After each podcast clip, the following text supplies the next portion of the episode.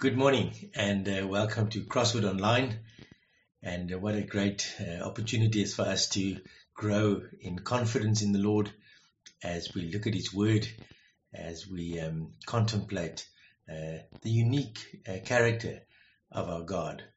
And uh, today we want to have a look at um, Psalm 23 an incredibly well-known psalm, and in one sense, a, a, kind of a difficult psalm to preach on because it's so well known and uh, one has such great fondness, uh, and it is so simple in one sense, and yet it has got profound depth uh, for us, uh, specifically in the times that we're living in. Uh, we are getting hopefully closer to the end of this coronavirus pandemic that has caused so much upheaval, confusion, uncertainty about life and about the future and about how will things work out uh, in the end. And uh, that's why uh, I take it in God's grace, uh, we have the opportunity to have His Word and to have a word about Himself and His relationship with us uh, for us this morning. And, and specifically in this very short and very well known Psalm, Psalm 23 that follows from Psalm 22. And we will make one or two comments about that. Uh, and it even connects to the next psalm, the confidence of actually entering uh, into God's house. Uh, we will see a little bit of that. I hope we can pull all of those little things together. But I want to pray for us, uh, and I want us to uh, then read the psalm and pick up on just how magnificent uh, this psalm is for us as we turn our eyes upon the Lord Jesus Christ and discover his unique character and his unique way of, of calling us uh, to walk with Him and to trust Him. So let's pray together. Heavenly Father, we do thank you for this uh, incredible opportunity for us to be quiet. So we do ask you, quieten our hearts, Lord. You know our anxious thoughts. You know our concerns. Lord, they may be many. you know um, things we are worried about for the future. And we pray that in the midst of all of this, you may enable us to turn our eyes and to look at the Lord Jesus Christ and to look at how you uh, represent yourself, uh, how you reveal yourself, uh, and why we can have confidence. And so we pray that our own hearts will um, become more confident in you, our own souls will long, Lord, to um, walk with you. Our minds will understand the enormity of the wonder of why it is that we can have confidence and that we will therefore uh, step out, Lord, into every day with uh, you as our King and as our shepherd and as our host. And we pray this in Jesus' name. Amen. Well, let's read Psalm 23, very nice and short. Uh, the Lord is my shepherd, I lack nothing. He makes me lie down in green pastures, He leads me beside quiet waters. He refreshes my soul. He guides me along the right paths for His name's sake. Even though I walk through the darkest valley, I will fear no evil, for you are with me. Your rod and your staff, they comfort me. You prepare a table before me in the presence of my enemies. You anoint my head with oil, my cup overflows. Surely goodness and love will follow me all the days of my life, and I will dwell in the house of the Lord forever. What an incredible, short, punchy little psalm. There's so much to say about it. Psalm of David again.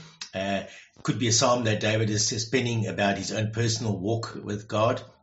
It could be uh, that he's speaking as the Messiah uh, and the perfect, wonderful, incredible, unique relationship that he had with God himself. Uh, he could be speaking about uh, the Messiah to come, the greater David, uh, who would have that same relationship and who would, in one sense, fulfill uh, every aspect of the psalm, as we will see again.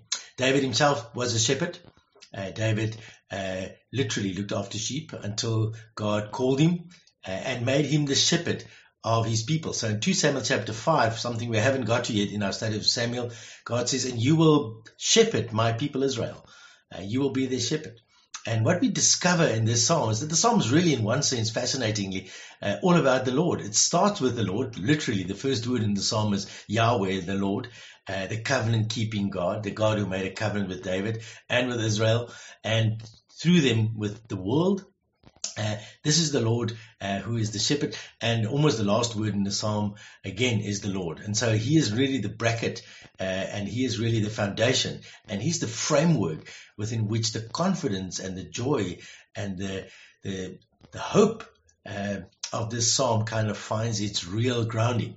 And so the Lord is my shepherd, and that's what's so fascinating. So David, being a shepherd, uh, understands maybe something a little bit more about calling the Lord his shepherd than probably we do. As shepherds uh, had a unique job, and when you look at the psalm, and the first four verses really captures for us uh, most of what a shepherd was supposed to do, and what shepherds did do in those days. Uh, and uh, it's often a little bit different from the way and we our shepherds work today. Uh, but the Lord Himself calls himself the shepherd. So shepherding in the Bible, and specifically in the Old Testament, is an indication of the royal king. Uh, the one who is appointed to lead God's people, to shepherd them, to care for them, to provide for them, uh, to lead them, uh, and to protect them. Um, and that's what we will see in this psalm. I mean, almost every single word captures something of that great reality. So in the first four verses, we find this major uh, image of the shepherd who looks after the sheep. Now, uh, again, uh, when you think of sheep, uh, not the most brave, not the most intelligent, and not the most uh, resolute of animals, uh, easily scared, easily uh, led astray, easily um, following their own heads, as the Bible tells us. Um, and so, yes, fantastically, when we call that the Lord is our shepherd, we also recognize that we are like sheep. And uh, uh, it takes a little bit of truthful, uh, humble humility to identify yourself with the sheep uh, and to recognize that the wonder of a sheep is that its certainty uh, of its existence uh, lies actually in the goodness of its shepherd. Uh, and that's what this psalm is capturing. So David here, in one sense, recognizes to some degree his own frailty, his own need, his own uh, uh, weakness. And here we find him saying in those first four verses, the Lord is my shepherd. And God himself tells us in Isaiah, actually in the book of comfort, which is fascinating, uh, in Psalm 23, he talks about, he comforts me, his rod and his staff, they comfort me. In the book of comfort, the second part of the book of Isaiah, God says that, that he will shepherd his sheep. He will come in absolute power. He will come in absolute rule. And then what funny enough he will do for his sheep is that he will take care of them. He will pick them up in his arms, he will hide them in his bosom, and he will gently lead those with the young. He will shepherd his people uh, like a shepherd shepherds them. And that's the great reality of our God. His unique character is that nowhere else will you find so much power and so much gentleness and so much care and so much provision, so much protection uh, than the idea of a shepherd.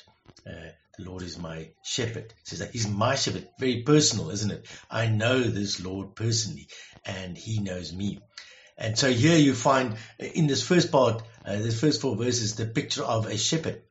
But what is interesting, when you flip over to verses 5 and verse 6, uh, the imagery changes slightly, and uh, most people don't always pick that up. But the image here is not that of a shepherd anymore, but now it's the image of a host, a host who prepares a table of food, a feast, uh, and he does it in a very particular context. He says, You prepare a table before me in the presence of my enemies. Uh, fascinating that here uh, someone is hosting a party and there are enemies looking on. Uh, and this, David says, the Lord is like a host.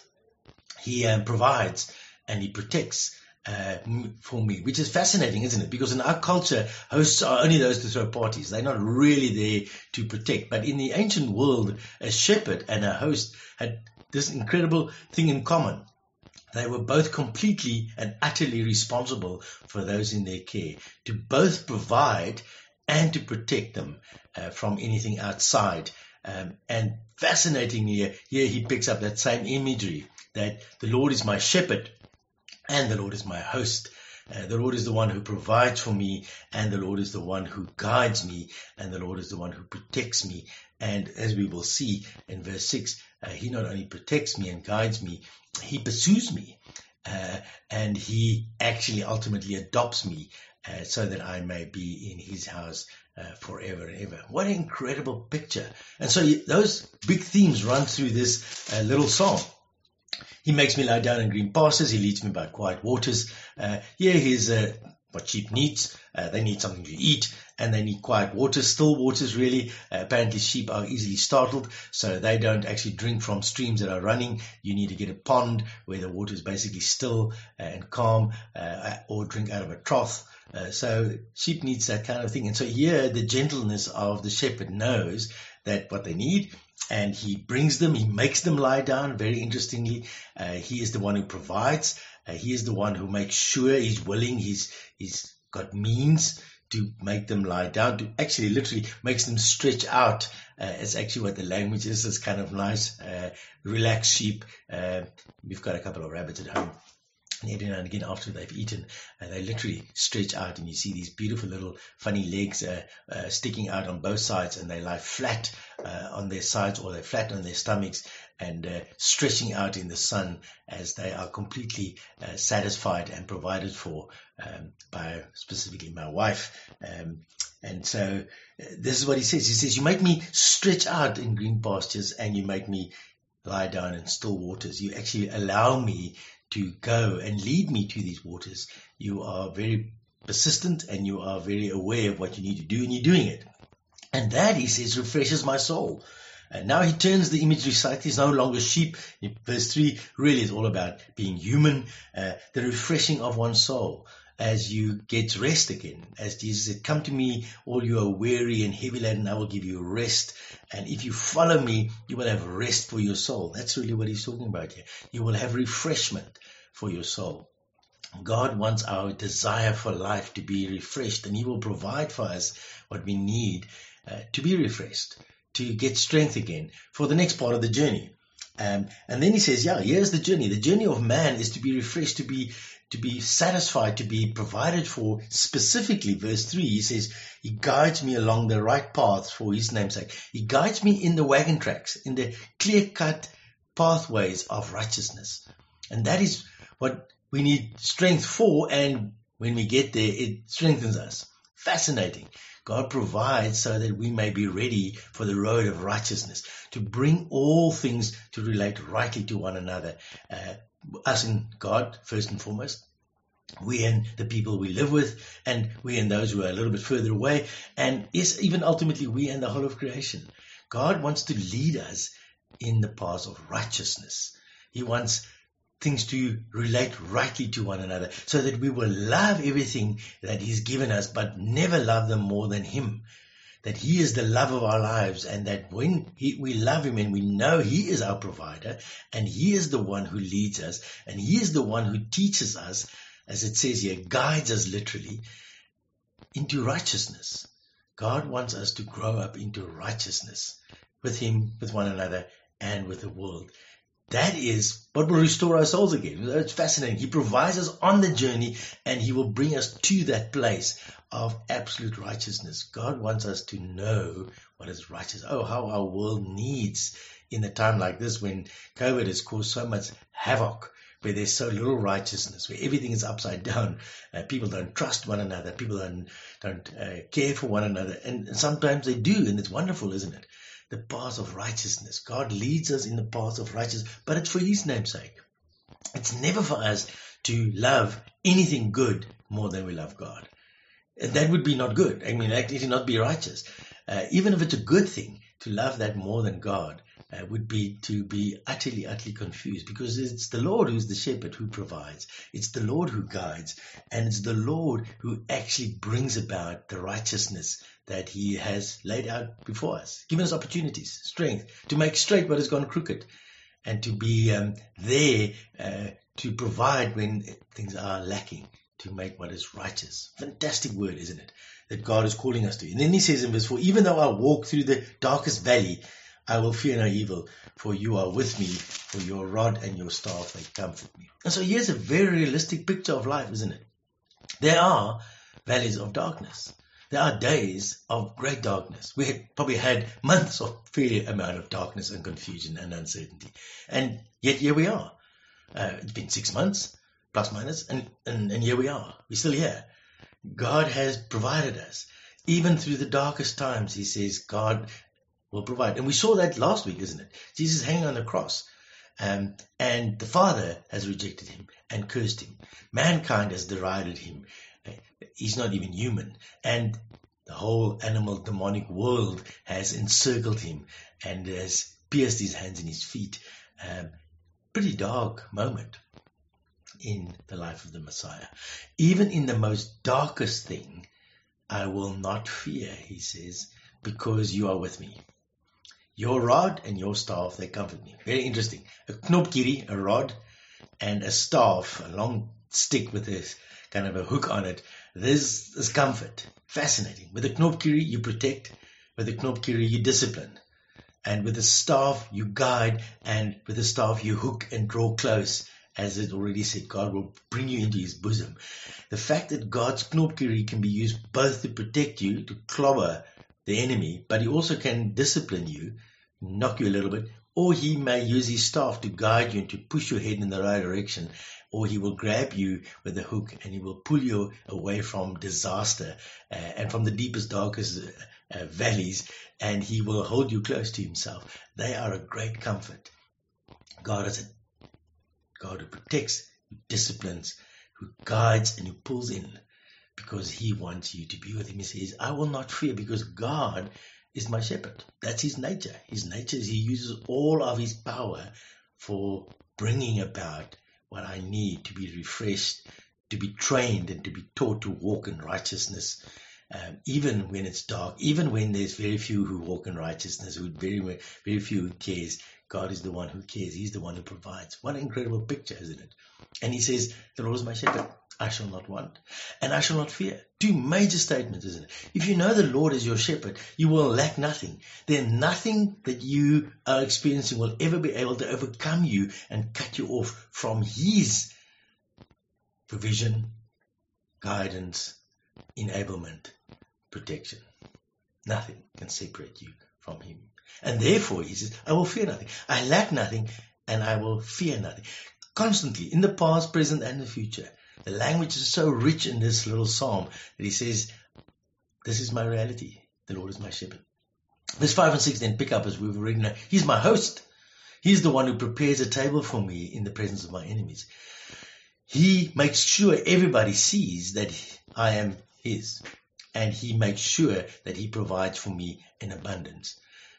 He makes my head fat with oil, uh, really the language of festivity. Uh, you know, when you eat like, like nice uh, ribs, it's just grease all around you. Now, this is grease all over you. Literally, they took fat and put it all over your head uh, to say that you are the wonderful one. This is a festive time, and my cup overflows. Probably more. My cup is full to the brim, to the brink.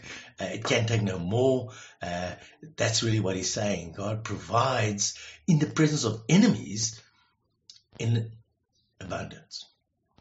God will not allow you to actually fall under the sway of his enemies. He is the one who will stand up for you. Incredible psalm, isn't it? And then look at verse verse six.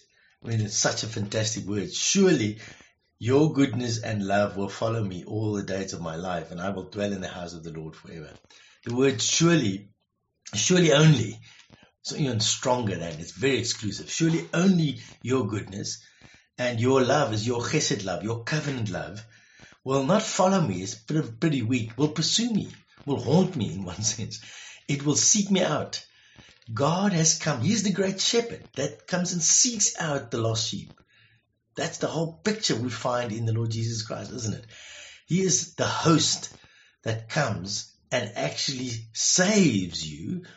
And then who, those who he saves, he provides a table, a feast, the feast of the Lamb in the presence of all the enemies. When you go and read uh, uh, Revelation 19, uh, in the midst of all the enemies of the world who hates God and who hates you, uh, there's a feast. And he is the one who invites you to the wedding feast of the Lamb. Uh, fascinating. He himself has provided everything that you need for life. Uh, he has really literally provided himself. He is the table, as we see in the Lord's Prayer, in the Lord's Supper. He is the table. He is the provision uh, in the face of enemies uh, for those whom he loves, and therefore convinced that only goodness, only the goodness of God that actually brings me into relationship with Him uh, will pursue me. That He will, He will come and seek me out, and uh, He will be the one who will provide for me in that sense. And His chesed love, His His love that can never fail, uh, will actually be with me. And then He says, "Here's the result." The psalm really ends in this last little uh, verse. It says, "I will dwell in the house of the Lord forever." I am dwelling in the house of the Lord forever. Uh, he will bring me home. He will actually take me. So you can see the picture. He's the one who guides. He's the one who leads. He's the one who provides on the way. He's the one who protects. He's the one who actually helps you to, the way is the way of righteousness. He takes you on that path. Eventually he's going to bring you to this great feast um, that you are going to share, and all the enemies of God is going to be, and they're going to be astounded at the fact that God has made you uh, so clearly, publicly His, and He's going to feast with you, and they're going to look at it, and they're going to they're going to miss out in one sense. Um, and He doesn't tell us who those enemies are. Um, could be a number of things. Could be sin, Satan, uh, death, uh, uh, all of those kind of things is in, involved. And I take it those who have sided with Satan rather than with God. And therefore he's convinced that goodness and love will actually pursue him all the days of his life. And he will then live in the house of the Lord. There's a very strong, perfect verb. This is the reality. I will be adopted into the house of God. I will be part of his household from now on. Israel was adopted, Exodus 6, verse 7. I will take you, I will make you my people, says God. God takes the, the king in Psalm 2. Today you've become my son. He adopts the king of Israel, the Messiah, as his son. And now we are told here that we will be adopted uh, into the family. And in the New Testament, we pick up the, the actual word adoption uh, very strongly, that God adopts us. He doesn't only uh, save us. He doesn't only come and seek us like a shepherd. He doesn't only provide for us everything we need. Uh, he actually says that, yeah, I will adopt you. And that's what we find in John 10, isn't it? In the fullness of this Psalm's fulfillment, Jesus I am not just the shepherd, but I'm the good shepherd. And yeah, David says, I know God. And there, Jesus, I know you. I know my sheep and they know my voice. Just as I know the Father and the Father knows me, he says, and I lay down my life for the sheep. Here is the provision that he gives. Jesus gives himself as the provision. As we've said, the table is set. He, the Lord's table is set. He sets the table. He pays the price. Psalm 22. He is rejected and he doesn't sin. He therefore has the right to invite you to his table because he has conquered and overcome all unrighteousness for you. What an incredible thing. Jesus is inviting us, say, come. Uh, and the psalmist says, yeah, the Lord is my shepherd. The Lord is my host. Uh, he is the one who actually provides, protects, leads, and adopts me into his family. And Jesus, I'm the good shepherd. I lay down my life. He says, I've got all authority to lay down my life and to take it up again. And therefore, I know my sheep and they listen to my voice. And then he hears these incredible words. No one will pluck them out of my hands. Nothing can separate you from the Lord, who is the shepherd, and the Lord, who is the host. Because both the shepherd and the host in those days had full responsibility for those under his care to provide to lead, to protect, and to adopt. To bring home. Good shepherd brings home his sheep. No animal comes and steals them and kills them. That's what Jesus says. No one will snatch them out of my hand, and no one can snatch them out of the hand of my Father, and He is even greater than me. What an incredible song. Can you see the confidence? Does my prayer is that as you look at the character, the unique nature of God as described in these two major images of shepherd and host, there are three statements of confidence that the psalmists have reached in the light of the revelation of God Himself. He says, The Lord is my shepherd. Statement. Here's the implications. I lack nothing. Incredible to get up in the morning and to say, Because the Lord is my shepherd and my host, I lack nothing. Nothing will stop me from the life that God has called me to in Christ Jesus. Nothing can overcome me, overrule me. The Lord determines my life. Second, I will fear no evil.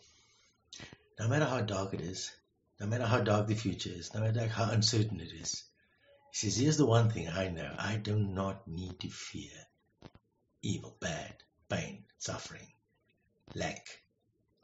That's what the word is, the word for evil. The pain and the frustration and the suffering that comes. I don't have to fear that because the Lord is my shepherd.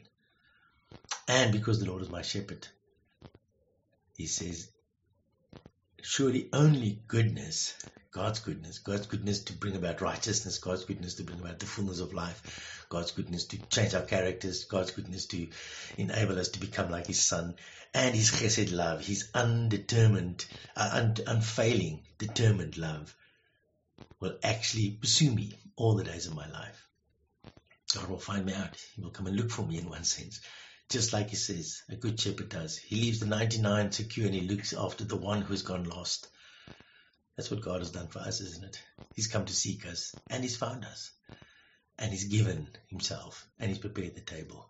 And so surely his goodness and his covenant love will pursue me all the days of my life. And I will live in the house of the Lord, and no one will separate me from him forever. May God indeed grant you to experience the potency of this short, small, magnificent declaration of the uniqueness of the character of God. He's a shepherd and he's a host. And he will and has provided for us in Christ Jesus everything we need for life and for godliness. And through him, he has given us promises that tells us that we will share in his divine nature in his house forever. And we will escape the corruption and the brokenness and the pain of the reality of this life as Jesus Christ comes again. May your confidence be in Him. May your joy be in Him. May your hope be in Him. May He be your hope, your confidence, and your joy. Let's pray together. Heavenly Father, we do thank you for this incredible word from you, a word that is designed for our hearts and our souls and our minds and our even our bodies, Lord. Oh, how amazing it is to know and to understand when we close our eyes and we imagine what your face must look like when you look at us knowing everything about this psalm, listening to your voice, what would you say to us, Lord? Come, follow me, trust me. I walk in front. I've walked in front. I've laid down the path. I've been down this road. I've crossed this bridge. I've gone through the darkest valley. There is nothing that I'm calling you to follow me that I have not walked myself. Oh Lord, help us to see it. Help us to almost smell it and taste it and hear every single word that comes from your mouth through your Son when He says, I am the Good Shepherd. I lay down my life for my sheep. I know them and they know me and they listen to my voice and no one will ever pluck them out of my hand. Lord, we pray that for every one of us, that you may indeed grant us the assurance and the joy as we look on the Lord Jesus Christ as our Good Shepherd our ultimate host, the one who has identified himself with us and is not ashamed to identify himself with us, even though we are shameful. Thank you that he has done and provided everything and has adopted us to spend our eternity with him. To you belong praise and glory and thanks in the reality of the uncertainties of our world and our lives. We thank you that you're the one constant, great shepherd and great host of our souls. To you belong glory in Jesus' name. Amen. Thank you very much for listening.